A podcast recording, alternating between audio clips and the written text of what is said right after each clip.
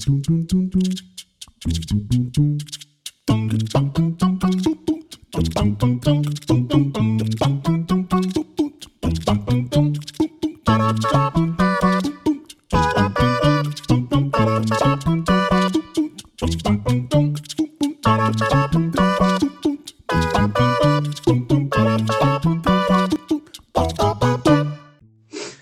pessoal, bom dia, boa tarde, boa noite. Aqui quem fala é Bruno Gaspareto e estamos começando mais um episódio do Gravataí Politicast. Salve gente, estamos aí para mais um episódio e hoje com outro convidado muito especial. Um convidado especialíssimo, eu diria, né? Renato Link, meu amigo de anos, pai da Natália, professor de história e principalmente presidente do pessoal aqui na cidade. Ah, não sei se principalmente, né? Mas é, agradeço aí o convite e agradeço estar junto aí pra gente poder debater um pouco da política em esferas federal, municipal, estadual e trocar essa ideia com quem está disposto a nos ouvir sobre o que a gente pensa de política e o que a gente pensa aí de, de construção de partido, organização e militância. A primeira pergunta eu acho que não podia ser diferente, né? Qual é o teu parentesco com o Rafael Link? Tem algum? Cara, zero. zero. Isso é isso em reunião do PSOL, é, Pedro Ruas em abertura de campanha. Tô aqui com o irmão do Rafael. todo mundo, todo mundo. Na rua, muitas vezes, as pessoas, ah, tô com o teu irmão, viu? Aí eu digo, ah, show de bola. Mas assim, fora as brincadeiras, não tem parentesco nenhum. Ah, deve ter alguma coisa com o Rafa, assim, bem pra longe, assim, da origem dos Link em Gravataí. Mas eu não tenho parentesco direto nenhum com o Rafael, assim, nem. Conheceu ele nas trincheiras, digamos. Exato, eu conheci ele no pessoal. Eu conheci ele no pessoal, na organização. Ele já era membro da direção quando eu entrei lá, na, na questão das passagens da Sogil, nos atos. Que é o pessoal do pessoal, o Juan, o Rafa e o Ricardo, trocavam ideia sobre se filiar, organizar a militância e tal, reivindicar, reivindicar a luta, a indignação que a gente tinha pelo, pela Surgiu na época. Continua tendo. que é de qualquer gravaense tem. Qualquer geração tem. Qualquer geração. Não, isso aí, né, ultrapassa anos. E a gente ouve falar com a minha filha. Os filhos do meu, da minha filha vão dizer também que odeiam a Surgiu. A Natália daqui a 20 anos vai estar militando contra o Surgiu. Então, Exatamente. espero que não, né? Exatamente. Que não precisa, né? que não precisa. Mas é. E aí entrei no partido e conheci o Rafa, mas até então nenhuma, nada, nem meus parentes, assim, pai, mãe, tio, conhecem os dele, não tem nenhuma relação com o Rafa. Aliás, né, aqui pra quem não sabe, todo mundo tem um passado militante obscuro, eu diria, né? Eu, por exemplo, eu, antes de ser pessoalista, fui várias coisas na minha vida, né? O Lucas, ex-presidente do PT em Gravataí, né? Ah, Não é eu não obscuro. ia chamar de Ah, obscuro. é obscuro. É, é Ah, é sacanagem, obscuro. Sacanagem. Os camaradas do PT. Vai ver a irritação com ele. Tô brincando, viu, Rita? Mas aí, né, o, o Renato Link, a gente brinca que ele tem um passado stalinista, né? Por quê, Renato? Renato é trotskista, pra quem não sabe, né? Aqui tá no pessoal, presidente do pessoal Gravataí, é, faz parte do movimento esquerda socialista, o MESA aqui na cidade. E queria que tu falasse um pouco desse passado stalinista. Ah, cara, na real, até assim, ó, eu, como uma, eu saí de uma, eu sou de uma família classe média, média, vamos dizer assim, ali de, de morar no centro de, de Gravataí, ali na, sete, na parada 79, pra quem é de Gravataí sabe que a gente se organiza por parada, não por bairro, e uma família, aí entrei no cursinho, pensamento senso comum geral, assim, ah, o PT, o PT rouba. ah, não sei o que, tal pessoa é tal, a esquerda. Não sabia o que era esquerda e direita quando saí do ensino médio, assim, malha, malha, alguma noçãozinha. E quando entrei na universidade, ah, inicialmente o pessoal me apresentou uma, uma corrente stalinista de organização partidária, assim, que era uma coisa meio ah, a revolução, os soviéticos, a União Soviética, aquele saudosismo, a União Soviética e a Revolução Russa. E eu embarquei naquela pira, eu achava sensacional tudo. E aí os caras falavam mal de Stalin, dizendo, não, Stalin tem isso aqui, ó, que Stalin fez. O que, que tu faria no lugar de Stalin? e aí... Criticar é fácil. É, é, não, é isso, entendeu? Ah, criticar é fácil, quero ver tu comandando uma revolução igual o grande camarada Stalin. Ah, que loucura. Mas aí. Ah, e daí depois a gente vai tocando mais tempo de faculdade e tal. Fiz campanha, o, a organização essa fez campanha pro PT em 2014, quando eu entrei na, na URGS, né? É, fez campanha pro PT e eu fui lá, Dilma lá, brilhou uma estrela, fiz toda a campanha da Dilma. Uma campanha bem bem massa, diga-se de passagem. Contra o Aécio na época, uma campanha totalmente padrão, assim, PT contra PSDB. Bons e, tempos. E é, no debate assim, de elite contra o povo pobre e tal. Era essas coisas que se vendia muito assim no movimento estudantil. E aí acabei entrando dentro dessa organização, militei um tempo, mas aí depois começou uma aspira muito louca de tipo assim, não poder questionar, não poder perguntar os troços, e o pessoal achar que, que tu conversar e tu duvidar de algumas fontes de informação meio duvidosas, assim, era meio que tu tá de má fé e questionar a importância da Revolução Russa e do, do que a União Soviética fez. E aí vinha umas fontes meio pironauta de bolsonarista, assim, sabe? Tipo uns bagulho de zap zap, assim, lá no fundo. não, mas tu não leu o historiador tal do fundo de quintal da Bósnia e Herzegovina, que é aquele cara que tem as fontes real. Aí tu, ah, tá, mas todas as outras dizem que não é assim. Né? Aí tu acaba vindo entrando assim. E até hoje os caras reivindicam que, na real, nós que somos tudo manipulado pela mídia burguesa.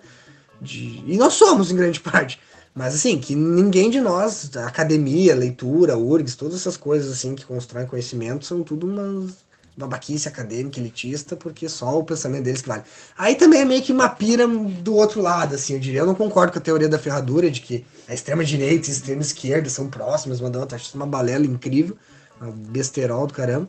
Mas eu concordo que é, que é meio uma pironauta, assim, de algumas partes, de tu defender o regime de Stalin, muita coisa que aconteceu ali, principalmente quanto ao ao governo bolchevique e aos camaradas que faziam parte do comitê bolchevique que acabaram sendo mortos pelo governo do Stalin. Então, aí eu fui desgarrando essa lei, mas eu tive um passadinho nisso e aí depois eu larguei um pouco a militância mais estrita do movimento estudantil e encontrei o pessoal de Gravataí fazendo agitação, enchendo o saco da nossa honrosa empresa de ônibus de Gravataí. e aí conheci. Aí eu fui ter mais acesso a, a outros meios de defesa da esquerda, do socialismo, do comunismo. E não, hoje eu não já não, hoje eu já posso dizer que eu superei essa fase.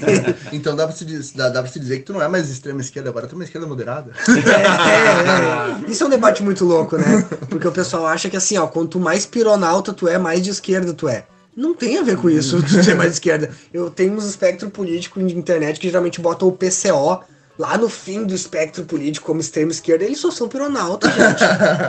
tipo, ah, o PSTU é mais que esquerda que o PSOL. Não, o PSTU só tem análise, na minha visão, só erra mais conjuntura do que o PSOL.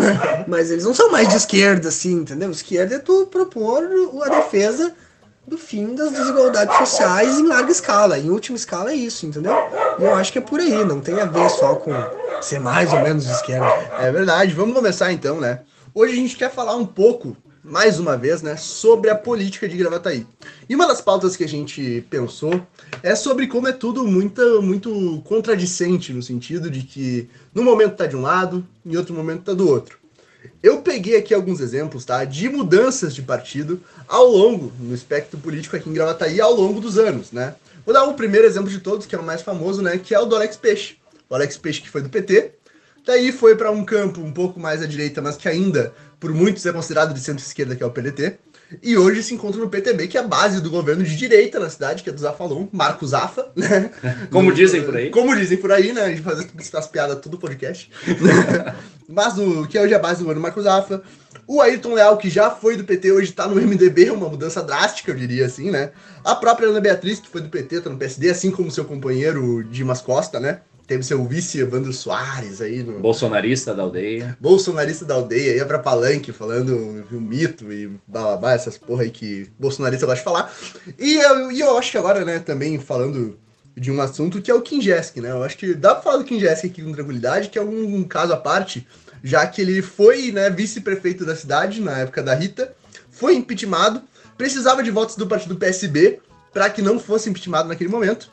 E acabou que, enfim, né, não teve essa, essa adesão por parte do, do, do Vicente, prefeito de Caxirinha na época, que não assinou, né, aquele tratado de, de, de repúdio para que a, a, Rita não fosse impeachmentada, acabaram votando, né, pelo impeachment da Rita, e hoje se encontra no PSB, justamente, né, esse partido é vice-presidente do partido, né, Lucas? Exatamente. E eu queria saber de vocês, cara, por que, que a gente tem todos esses movimentos hoje aqui na cidade, e o que que leva a esses movimentos? Buenas. Eu acho que a gente tem que pautar a política sempre pelo que ela, como ela representa as pessoas que votam dentro de instâncias, né? Cara, na região metropolitana aí não é uma referência só de Gravataí, entendeu? Porque se tu for ver ali o Jairo Jorge em Canoas funciona muito assim, Cachoeirinha vai funcionar muito assim.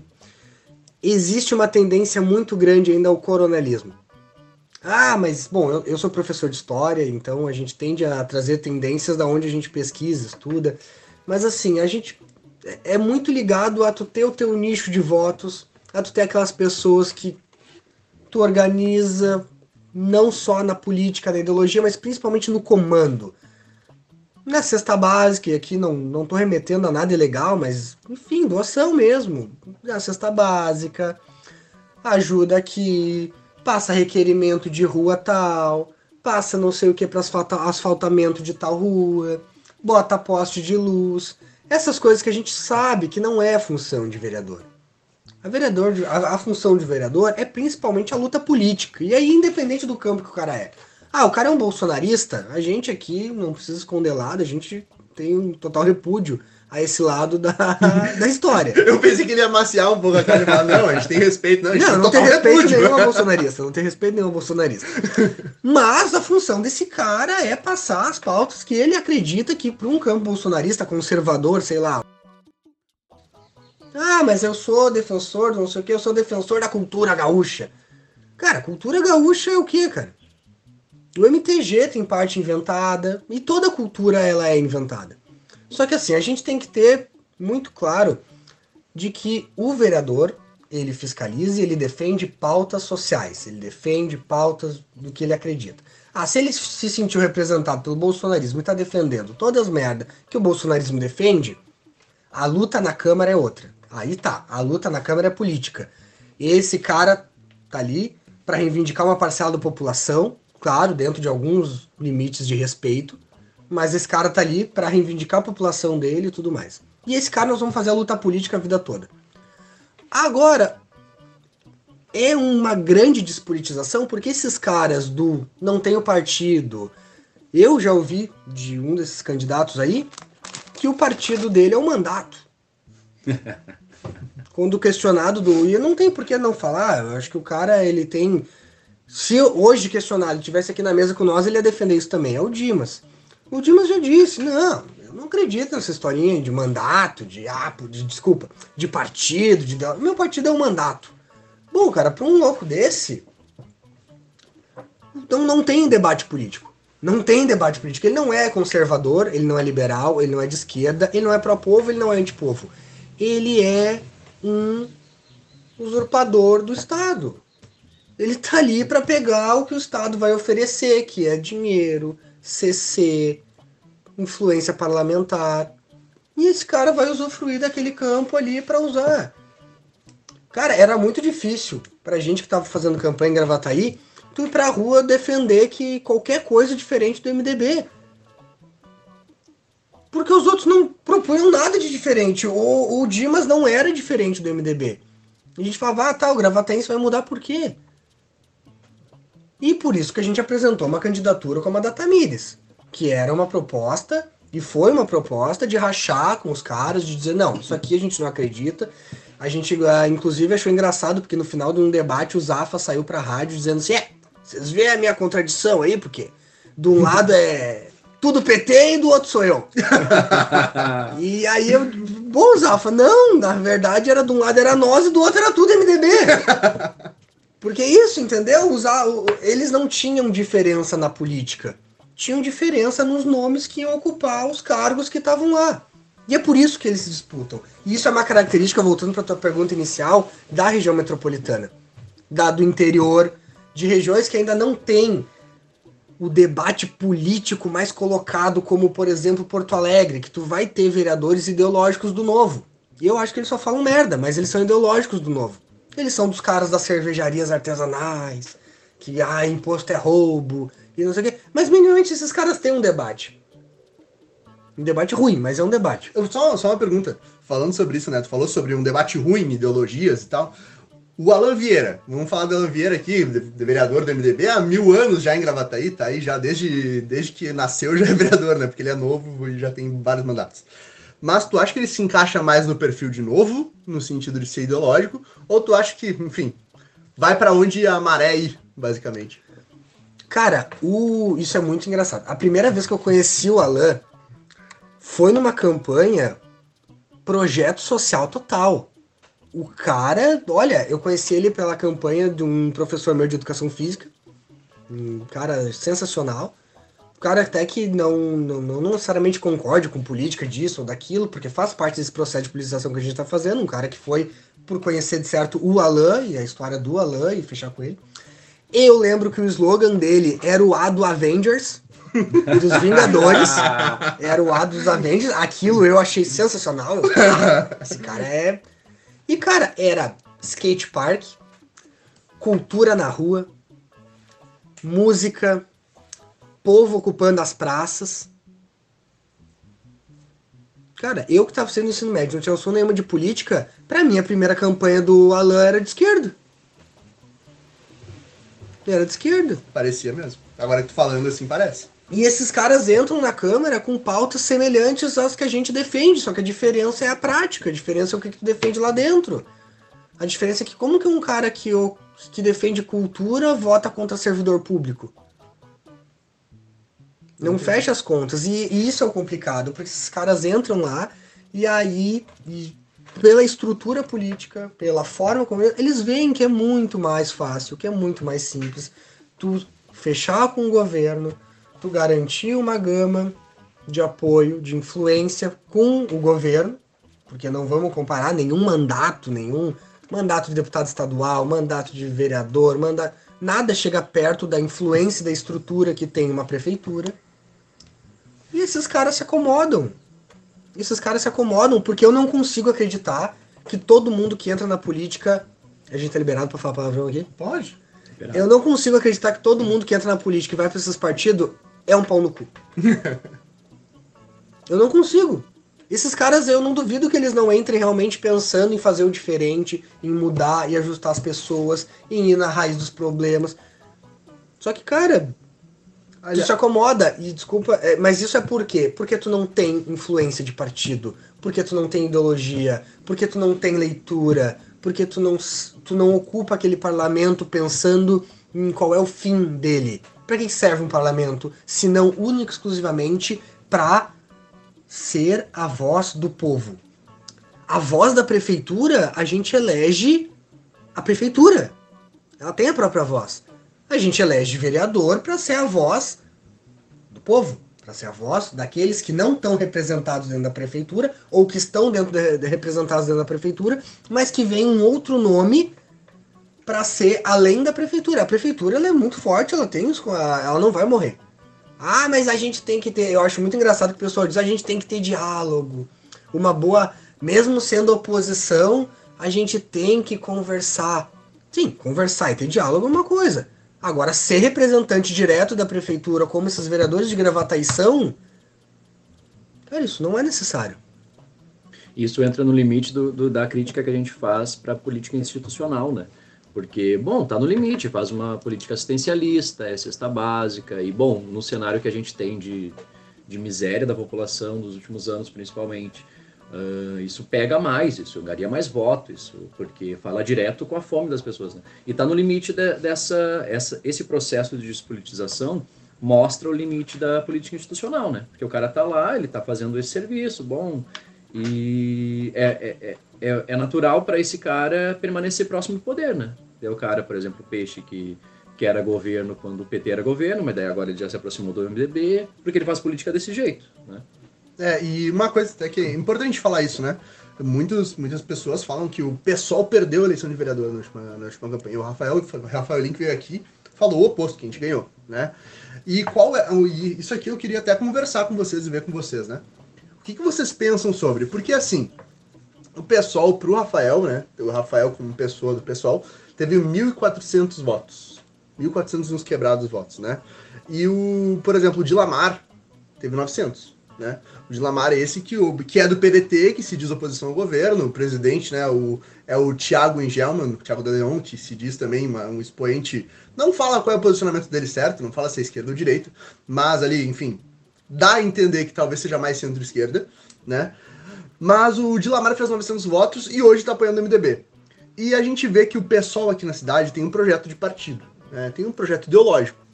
E a gente, nesse projeto ideológico, fez mais de 3 mil votos com a Tamires para a prefeitura e mais de 3 mil votos também na nossa nominato de vereadores, que todos né, eram alinhados no discurso e todos defendiam a mesma coisa. O quanto vocês veem nesse aspecto o processo eleitoral deturpado que a gente tem hoje? Porque, de fato, né, a gente tem um partido que é alinhado ideologicamente, que não conseguiu eleger o vereador, apesar de ter feito mais votos do que muitos que foram por eles mesmos, né? Porque não foram para defender uma bandeira do MDB, porque achavam um projeto do MDB maravilhoso.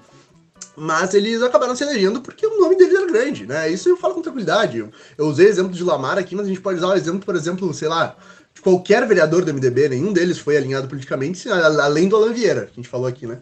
Então, eu queria ver com vocês, cara, o que, que vocês pensam sobre? Cara, é assim, tu, falou de, tu falaste da eleição de, de 2020, né? Foi uma eleição aonde a gente experimentou muitas dessas concretudes da política, é, do dia a dia da política gravataense.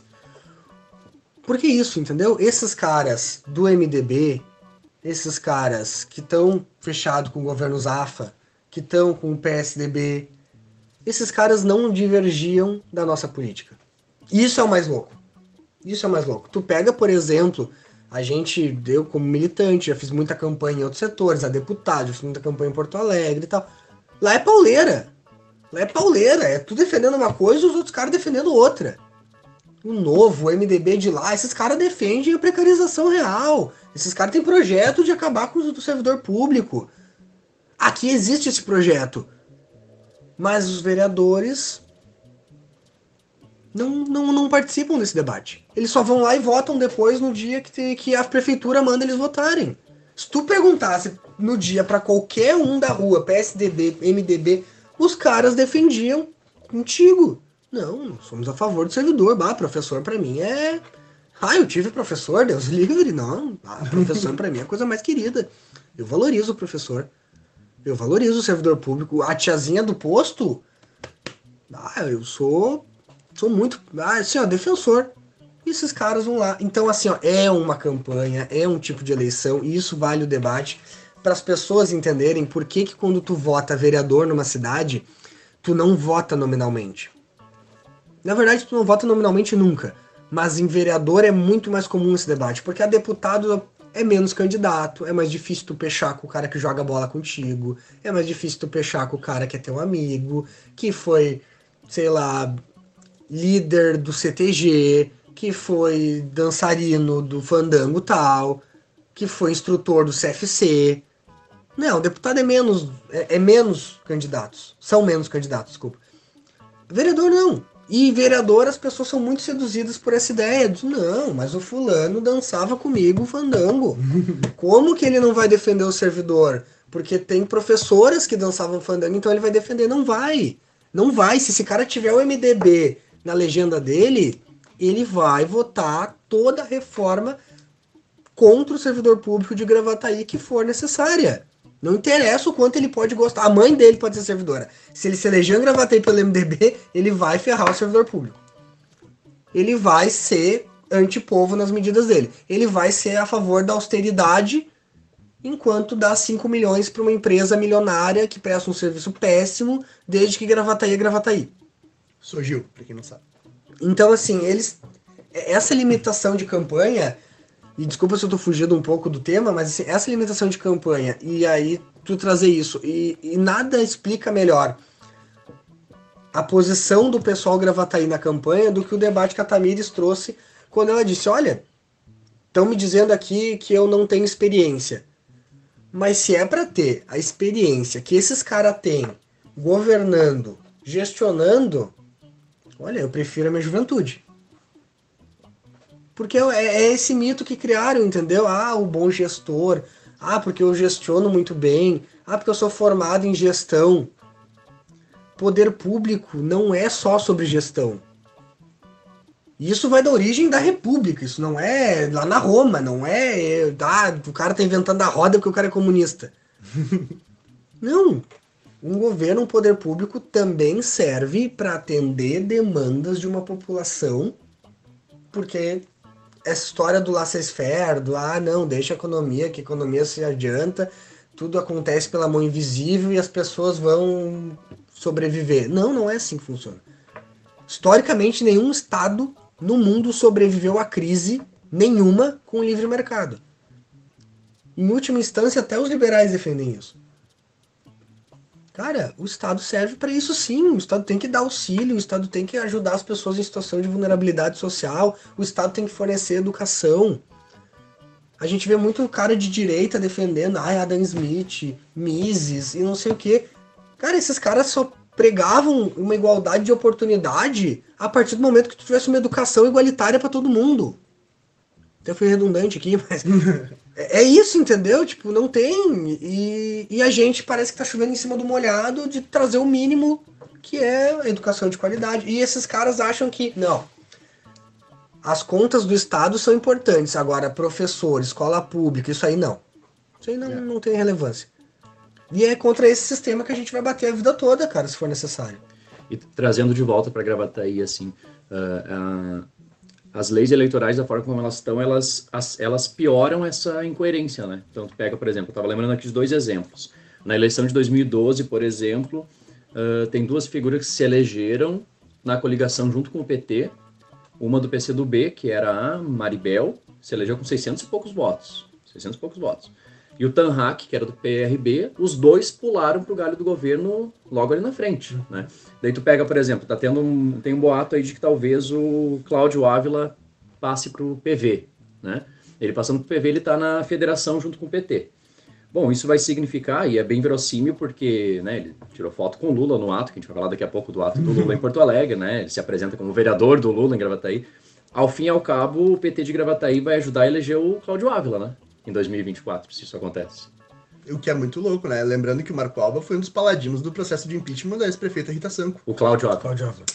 Eu falei errado, né? Cláudio Ávila, é isso, perfeito. Isso. Marco Alba também, mas, mas, é, deixa que tá certo. Mas pelo fundo, sim. Não, não eu falei Marco Alba, mas estava na cabeça Cláudio Ávila. E, é, e, é importante dizer também, não é, não é um debate moral. Não é, ah, não é se ele é um cara bacana. Se, não, não, não é. É trajetória política e posicionamento ideológico, entendeu? O cara virou vereador do Lula agora porque é interessante, né? Agora, agora é muito bom ser vereador do Lula. E, e, essas, e tanto é que as leis eleitorais, elas mudam estruturalmente, porque para quem não acompanha a política tão de perto, pensa assim, não, a lei não muda tanto, eu vou lá todo ano, eu aperto, eu, a cada dois anos eu aperto os botãozinhos, e em, vi, em via de regra, a maioria dos que estão na frente ganham, e os que estão atrás perdem, então não muda tanto. Mas tem mudanças estruturais na lei a cada dois anos, principalmente de 10 anos para cá. Tem cláusula de barreira, que é basicamente um jeito de distinguir partidos que não têm toda uma representatividade no Congresso Nacional tão grande. Foi-se aprovado uma, uma questão de sobra dentro da, do quociente eleitoral. Agora se aprovou federações que tiraram as coligações, viram que era muito mais difícil de eleger vereadores por esse fenômeno do bota um cara genial na campanha. Isso ficou muito claro naquela campanha do Tiririca, que todo mundo sim, fala sim. e brinca e tal, não sei o quê. Sim. Ali foi meio que o tiro do que deu o, o estalo nos caras. Não, é, tá meio absurdo mesmo. Tu poder fazer um cara com um milhão de votos e outros dois, três com 500, 600. Só que eles já viram que mudou a lei, não ficou tão bom, porque esse era um fenômeno que eles usavam. Pegar um artista, alguém que não tem nada a ver com política, mas que tem uma expressão popular grande e fazer esse cara estourar de voto para eleger outros vereadores, deputados, enfim, junto. Então já foi mudada a lei, agora já tem de novo uma federação que permite coligações, mas com uma certa é, a proximidade de pauta eleitoral, pauta programática e tal. Só que assim, é uma deturpação do sistema de novo, porque tu tá punindo justamente quem minimamente preza por uma ideologia. O pessoal, por exemplo, fez federação com a rede. Eu não acho que é a melhor da federação do mundo. Eu entendo que a gente passa um problema hoje dentro do pessoal que é passar essa cláusula de barreira e que pode levar à extinção do partido e tudo mais. Pessoal e Rede tem programas muito diferentes, mas que fizeram ali e tal. Agora sim, tu faz isso porque tu é forçado a fazer pela lei eleitoral. Porque tu vai ter outros partidos como PV, que já teve Marina Silva apoiando Aécio Aécio Neves. Não sei se ela estava no PV ainda ou se já estava no PSB. Mas o PV estava na coligação da Marina, se não era ela a, a cabeça do partido. Tu tem esses caras junto, tu tem o Solidariedade. Do Paulinho da Força. Paulinho da farsa. Todo mundo conhece a Força Sindical. Cara, esses caras fazendo umas federações esdrúxulas, entendeu? Ah, o PT. O PT tá ali no papel de maior partido que tá abarcando esses partidos menores e que. Só que aí que tá. Para passar uma cláusula de barreira, a grande motivação era não deixar partidos de aluguel se formarem. E é justo, realmente. Isso é um problema da política brasileira. Mas daí depois de dois anos tu vai lá e aprova daí uma federação de partidos que os partidos pequenos de aluguel podem se coligar aos grandes partidos e aí passarem da cláusula de barreira. Então na real tu só tá punindo o ideológico, cara. Uhum. Tu só tá punindo quem minimamente quer ser coerente, quem minimamente quer tocar uma política séria, Esse quem minimamente é não tem escândalo de corrupção, quem minimamente... É isso que tu quer punir. E aí entra na pauta direta da reforma política, que eu não sei se é motivo de debate entre a gente, mas enfim, que a Dilma tentou tocar, foi pressionada pela culpa do próprio partido e voltou atrás e, e continua ser esse projeto de política. E vai além. O nosso problema vai pender durante muitos anos ainda entre extrema-direita e campo progressista, enquanto a gente não pensar uma reforma política que possa oferecer alguma solução viável para as pessoas. Porque esse sistema tá óbvio que não representa mais. É verdade, tem razão. E é, e é, um sistema que não representa, e a gente usou aqui o próprio exemplo de Gravataí, né? De que vereadores que não têm nenhum pouco de ideologia acabam se elegendo por partidos que não representam eles de fato, né? E, e que em tese, por exemplo, né? Vou usar o exemplo de Lamar de novo que é o, em tese, o exemplo do Dinamar, que se agora se coloca mais uma vez uma proximidade com a direita, né? Mais uma vez uma proximidade ali com o Zafalon e com a bancada do MDB na Câmara, mas que tem como presidente do Partido Engravateiro o Thiago de Leão, que já se posicionou algumas vezes, né, contra outros, outras, outras questões. De fato. Pode se falar. tu pegar, por exemplo, é, é bom que você tenha falado, o PDT de Gravataí. Cara, é um partido que ideologicamente deveria estar aliado com o Ciro Gomes, com Pompeu de Matos, que são caras que trazem na sua raiz ideológica algumas propostas mais à esquerda que o próprio PT. O Ciro, em, comp em compensação de enfrentamento com o capital financeiro, é um cara mais à esquerda que o próprio PT. Ele tem várias outras cagadas que fazem ele ficar bem à direita do PT. Mas eles têm debate, a gente não pode negar. Eles têm debate, eles têm construção, eles têm é, acúmulo dentro dessa pauta tá? PDT de Gravataí não tem nada a ver com nada. Não é que ah, não é que nós estamos debatendo o PDT de Gravataí ser de esquerda. O PDT de Gravataí não é nem político. É verdade. É só um aglomerado de vereadores que se elegeram por uma legenda. Com exceção do Thiago, que é um pouco mais ideológico. Eu conheço o Thiago pessoalmente, a gente estudou junto, em turmas separadas, mas no mesmo colégio. E o Thiago é um cara bacana, eu gosto dele, entendeu? Tenho. A gente, pô, estudou junto a URGS, inclusive, tomou ceva junto já e tal. Não é um cara que de maneira nenhuma debate com ele é moral. Mas é um cara que a gente já avisava já na campanha que vai se eleger por um partido limitado e que ele também tem uma política muito republicana, muito laissez-faire, muito, ah, deixa acontecer. Não, isso aqui a gente debate. E que não é o que a Câmara de Gravataí precisava. Não Aliás, é o que a Câmara de Gravataí precisava. A Câmara de Gravataí precisa de alguém para botar o dedo na ferida dos caras que estão passando coisas absurdas há muito tempo e fica nisso, entendeu? Pô, passaram um bagulho de surgiu agora e não fizeram uma, um, um griterio que fosse. Um absurdo, uma saída na rua para gritar para as pessoas e dizer: vocês sabem que a Sogil tá ganhando 5 milhões para prestar esse serviço fenomenal durante a pandemia? E, e essa limitação que os caras têm hoje, entendeu? E aí todos os parlamentares da Câmara. E aí é uma, é uma questão, até uma, uma crítica ao Thiago, que eu também conheço pessoalmente, né? Uh, enfim. O Cláudio Ávila, hoje na Câmara, o Cláudio Ávila é direita. Né? Todo mundo sabe que ele é de direita, apesar de se postular como vereador do Lula, hoje em dia não significa nada ser vereador do Lula. Hoje em É, dia, hoje ele tá se colocando como o bolchevique do, do Gravataí, né? É, é. Porque o cara tá colado no. Se bem que tá colado no Lula também não é ser bolchevique, mas assim. segue.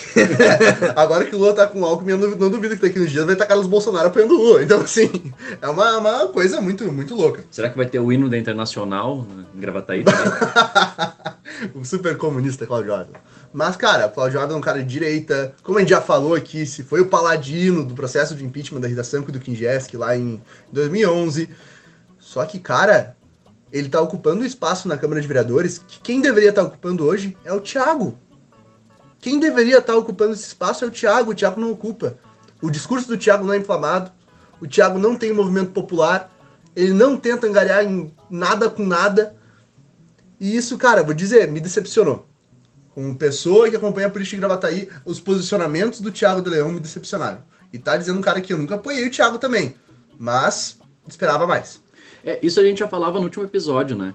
É sobre. Até quando a gente comentou aquela fala lá infeliz do, do presidente do PSB em Gravataí, dizendo que é bom o, o, PM, o MDB do, do Marco Alba e do Zafra, ou igual o PT do, da Rita e do Bordion. Isso, tal. isso. Fala bem de quem tava Luiz, mordido. é né? Luiz Stampf, presidente do PSB. Como disse o Rafa, é fala de alguém que tá mordido, né? É, É, mas é, é aquilo que a gente que eu falava na, naquele episódio, né?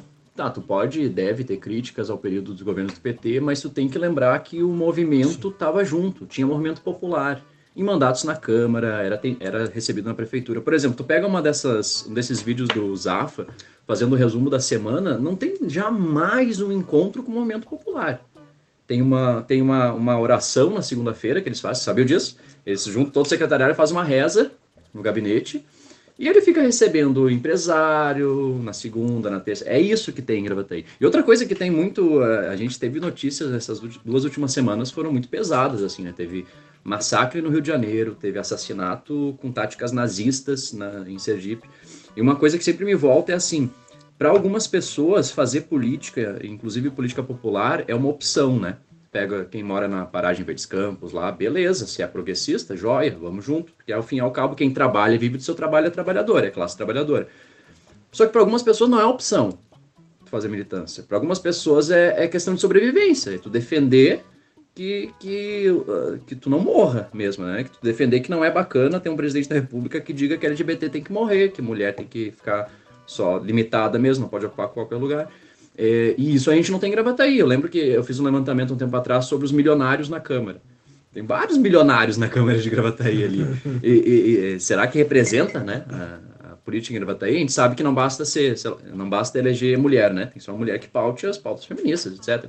Mas não tem mulher na Câmara, então tem duas de direita, as duas. É, não, a Câmara não representa, não representa, é, e tanto não representa que não recebe povo, não recebe o movimento popular. é verdade, é verdade. Quer falar, Renato? Não, eu acho que vai muito por- pelo debate que a gente está traçando, entendeu? É, a gente tem cada vez mais parlamentares vinculados às opiniões próprias, aos seus mandatos, às suas ideias de mundo e cada vez menos ligados a partido, a ideologia, ao que estão fazendo. E, outra, e o pior, eles incentivam esse tipo de comportamento. Eles incentivam que quem é ideológico, na verdade, é radical. Na verdade, o Lucas falava aqui da distinção do, do PT, e aí acho que inclusive a gente pode comentar sobre agora, a gente tá é, é, o apoio do pessoal ao PT, sobre a questão do ato em Gravataí, do ato em Porto Alegre do Lula e tal. Mas o PT tem uma carga ideológica. O PT com a gente tem várias e várias divergências, mas o PT tem em via de regra um lado para defender. E que várias vezes ele. E, e os nossos debates com o PT justamente foram esses, tu ver como tem disputa. Foi quando o PT não defendeu esse lado. Bom, eu não vou disputar com o MDB. Ai, por que que tu não defendendo o povo? Ai, por que que tu tá dando dinheiro pro empresário? Não, entendeu? Então, pra tu ver a diferença. Agora, e, e esse foi a tragédia de não ter tido um parlamentar do campo popular, do campo de esquerda, do campo progressista dentro da Câmara. Porque o debate é muito travado, entendeu? O debate é muito travado. Esses caras não estão dispostos a debater, a conversar, a trazer eh, minimamente o problema, a discussão do problema, quem dirá a solução. Mas e o Lula, hein? Não, é verdade. Isso daí que a gente fala sobre a Câmara de Gravataí e sobre o apoio do pessoal ao, ao PT é, é, importante, né? Ao Lula. Mas falando sobre o Lula, né? Até fazendo um paralelo com o o Renato disse, a gente teve nessa semana, durante essa semana, o, o grande, diria, um ato, né? Do Lula ali na, ali na Pepsi Home Staging em Porto Alegre, onde a gente teve todos os apoiadores do Lula ali dentro, né? Discursando, falando sobre a candidatura do Lula e do Alckmin, a chapa, a, difícil falar isso, né? Estranho. Mas do Lula e do Alckmin, né? A presidência da República. E uma das coisas que chamaram a atenção nesse ato foi uma foto, né? Que aqui todo mundo já sabe, estão se rindo até, que é a Luciana, né? Com uma cara de séria. E o daí tava a Manuela, a Glaze Hoffman e o Alckmin fazendo o Lzinho, né? Fazendo Lzinho, Juliano Medeiros também fazendo pessoal.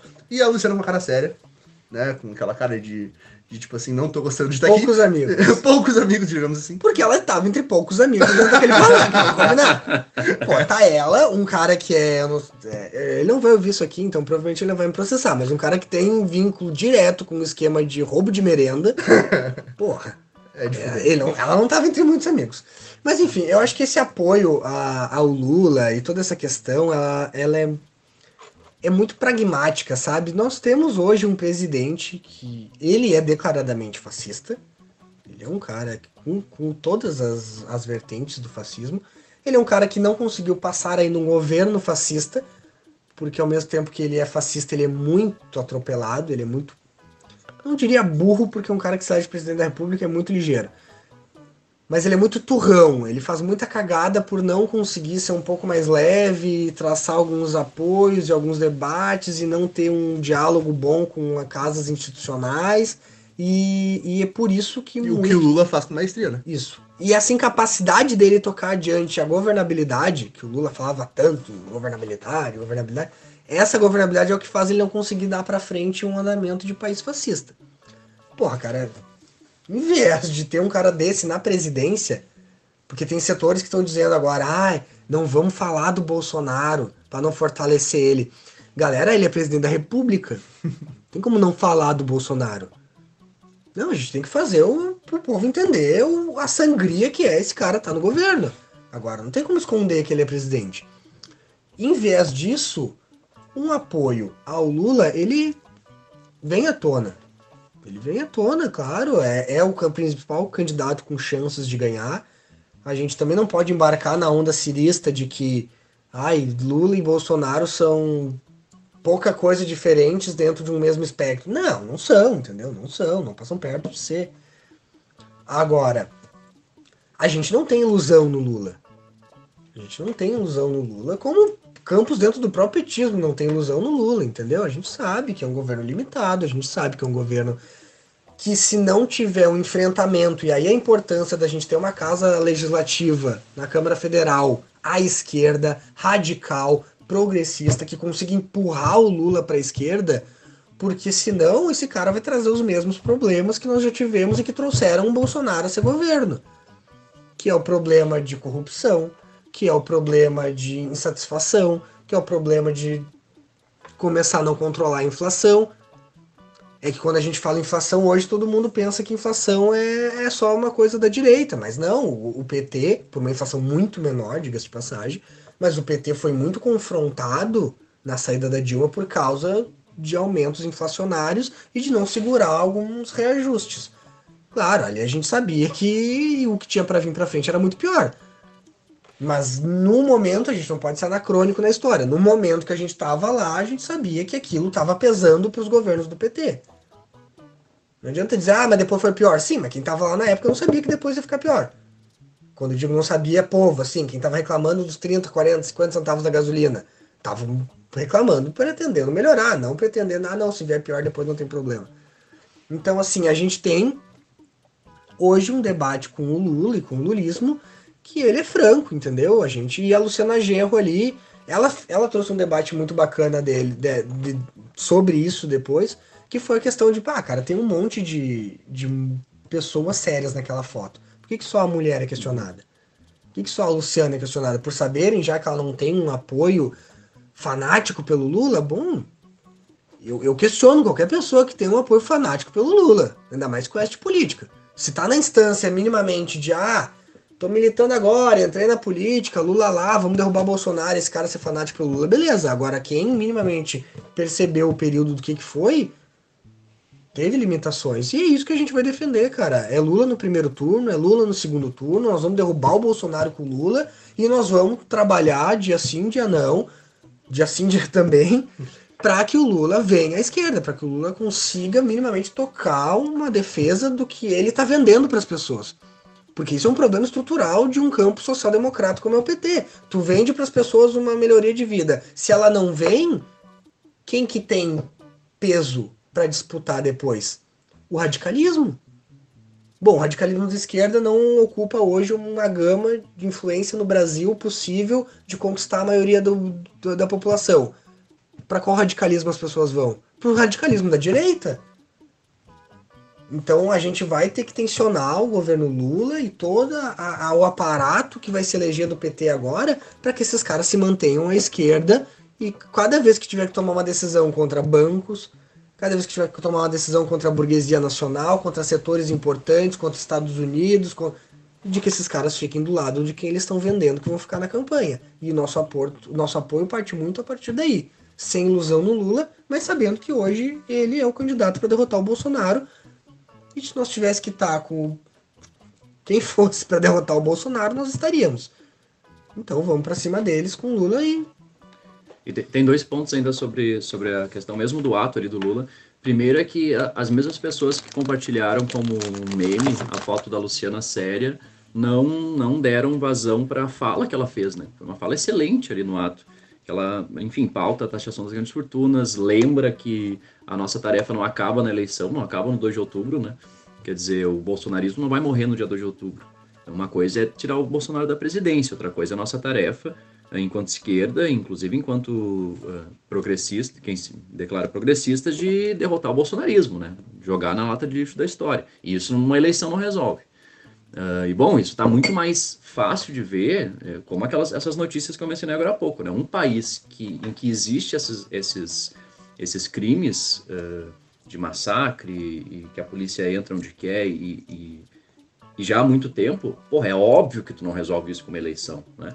Uh, então as pessoas compartilharam o meme e não deram vazão a essa fala. A outra questão é, é lembrar uma fala que o dirigente do PSOL uh, e vereador em Porto Alegre, Roberto Robaina, fez, né? Que, que ele lembra que parece que agora está se desenhando uma possibilidade, está se apontando uma possibilidade do Lula vencer no primeiro turno. O que acho que é um, poucas semanas atrás parecia um delírio de certos dirigentes petistas. Agora parece que, que pode ser possível. Nesse cenário, a gente tem que botar peso. Quer dizer, gente, ah, é muito melhor a gente ah, resolver essa pauta eleitoral no primeiro turno e depois é isso que o Renato diz, é empurrar o Lula para a esquerda, puxar o tempo todo, tá nas ruas desde o primeiro dia, né, do mandato do, do mandato Lula Alckmin, né? Que é um mandato fenomenal, né? Se nós pra minimamente nós brincar aqui, fazer um pouco de piada, é um mandato Sim, que é aquelas coisas que tu olha há 5, 10 anos atrás e diz assim, ah, tá brincando comigo, tu acha que eu sou bobo, tu acha que eu sou trouxa aqui, que vai ter uma chapa. É uma chapa que, que, que apresenta. O Lula fez a sua carta ao povo brasileiro com o Alckmin. Uhum. Ele não precisou fazer uma segunda. Ele fez com o Alckmin, entendeu? E é isso que nos preocupa, e é isso que nos deixa. E é por isso que o Luciano tava com uma, aquela cara na foto.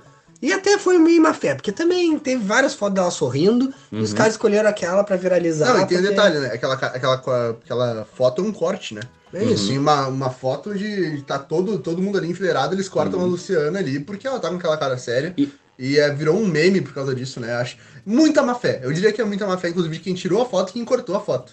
E fazer lisinho não ganha eleição, né, gente? Que ganha eleição é militância. É verdade. Eu, por exemplo, não vou fazer lisinho. Não vou fazer lisinho de nenhum. Não, não, não contem com o meu lisinho. Mas é que isso, eu não tenho. É, é, é, o problema é a ilusão, entendeu? O problema é, cara, tu quer fazer um L porque tu acha que vai dialogar com o teu pessoal. Vamos supor, sei lá, tu é um artista, tu é alguém de influência fora do campo político que fura a nossa bolha. E tu quer fazer um L porque é uma mensagem rápida, tu faz, cara. Não uhum. é o problema não tá no L. O problema tá o Lula, de novo, tá partindo do campo de vender ilusões e a gente sabe que não, não que tem uma limitação bem boa para o que, que vai acontecer realmente com todas essas promessas que estão sendo feitas em campanha.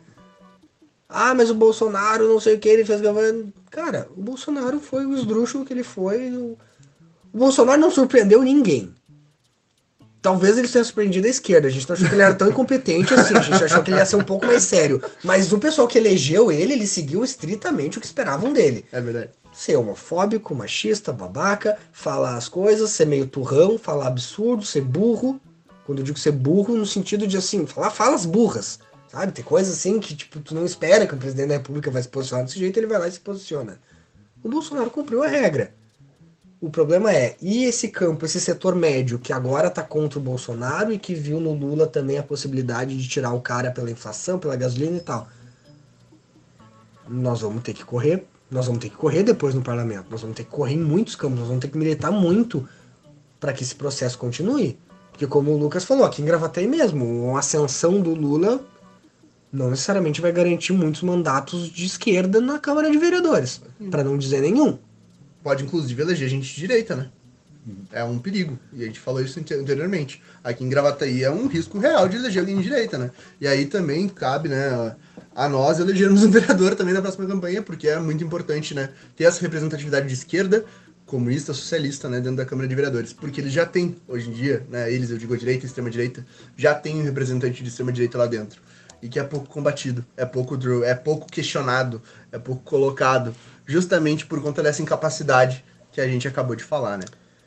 Mas acho que mais importante que isso, do que o parlamento, do que tudo, é, é a gente conseguir ter cada vez mais instâncias de militância e de organização que consigam dialogar e fazer frente com o público-alvo da política, que é o, pessoas, pessoas, gente, comunidade, centro, porque tem muita gente que mora no centro, que é classe média, classe média baixa, que tem casas antigas ali na, na região central e que hoje não vive no mesmo mundo que vivem alguns gravataienses, que vivem esses parlamentares que defendem que o MDB faz magia na cidade. Bom, a gente precisa de instâncias de organização. Porque o mandato, em última instância, ele é um megafone. Ele, ele para nós, para nós ele serve como megafone. Ele tem que estar ali para botar as demandas das pessoas no mais alto patamar de disputa política que uma Câmara Municipal, que um, uma instância municipal permite. Agora, se a gente tem a possibilidade de fazer esses debates, essa luta fora do parlamento, é uma possibilidade, é uma viabilidade real. Então, eu acho que acima de tudo, cada vez mais as pessoas têm que entender a necessidade da militância de ocupar espaços de militância, de estar na rua, de participar de uma organização militante, de conseguir ver a viabilidade de mudar a sociedade do jeito que pode. E às vezes a pessoa muda através do esporte, às vezes a pessoa muda através da assistência social. Tem vários campos de militância, mas é, é como diz o Pedro Ruas, quando o Bolsonaro ganhou a eleição, ele disse: Olha, eu que sou mais velho, já passei por ditadura, já passei por muito processo difícil na minha vida. Já achei que nunca mais ia ter eleição a presidente de novo, ou que ele não ia presenciar isso. E ele diz que nesse momento só uma coisa, ele só tinha um, um desejo às pessoas mais jovens: militem, militem, militem. Eu acho que essa é a esfera da, do que a gente faz. A gente tem que incentivar as pessoas a militarem. Eu não sei se daqui a 50, 60 anos a organização que eu acredito vai ser o PSOL. Agora eu sei o lado que eu vou estar da história. Daqui 50, 40, 60 anos. E eu acho que é isso que tem que ficar para as pessoas que a gente está tentando chegar né, no, na militância política, no dia a dia e nas conversas que a gente propõe. Bom, gente, vamos encaminhando para o final então do nosso episódio, essa conversa com Renato Link, presidente do PSOL em Gravataí. Ah, a gente não falou da formação dele, né? Precisa de história. É verdade. Não, mas tu falou falei, na tua falei, fala, né? Tu disse na tua fala. A gente passou aí pelo, pelo Lula em, a gente falou da Câmara de Gravataí, pelos espaços de, de disputa política aqui em Gravataí.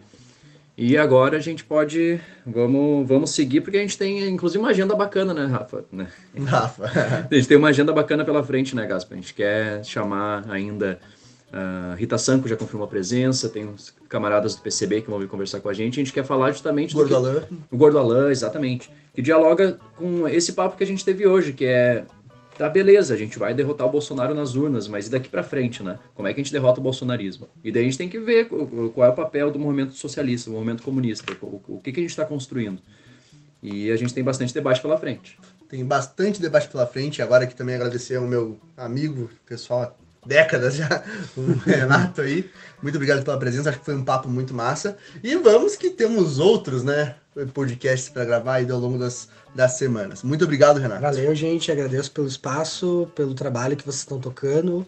Acho que é legal ter um espaço para debater política em Gravataí. E tamo junto aí para o que precisar. É isso aí. Valeu. Vamos dar então? Vamos dar. É nós e até a próxima, galera.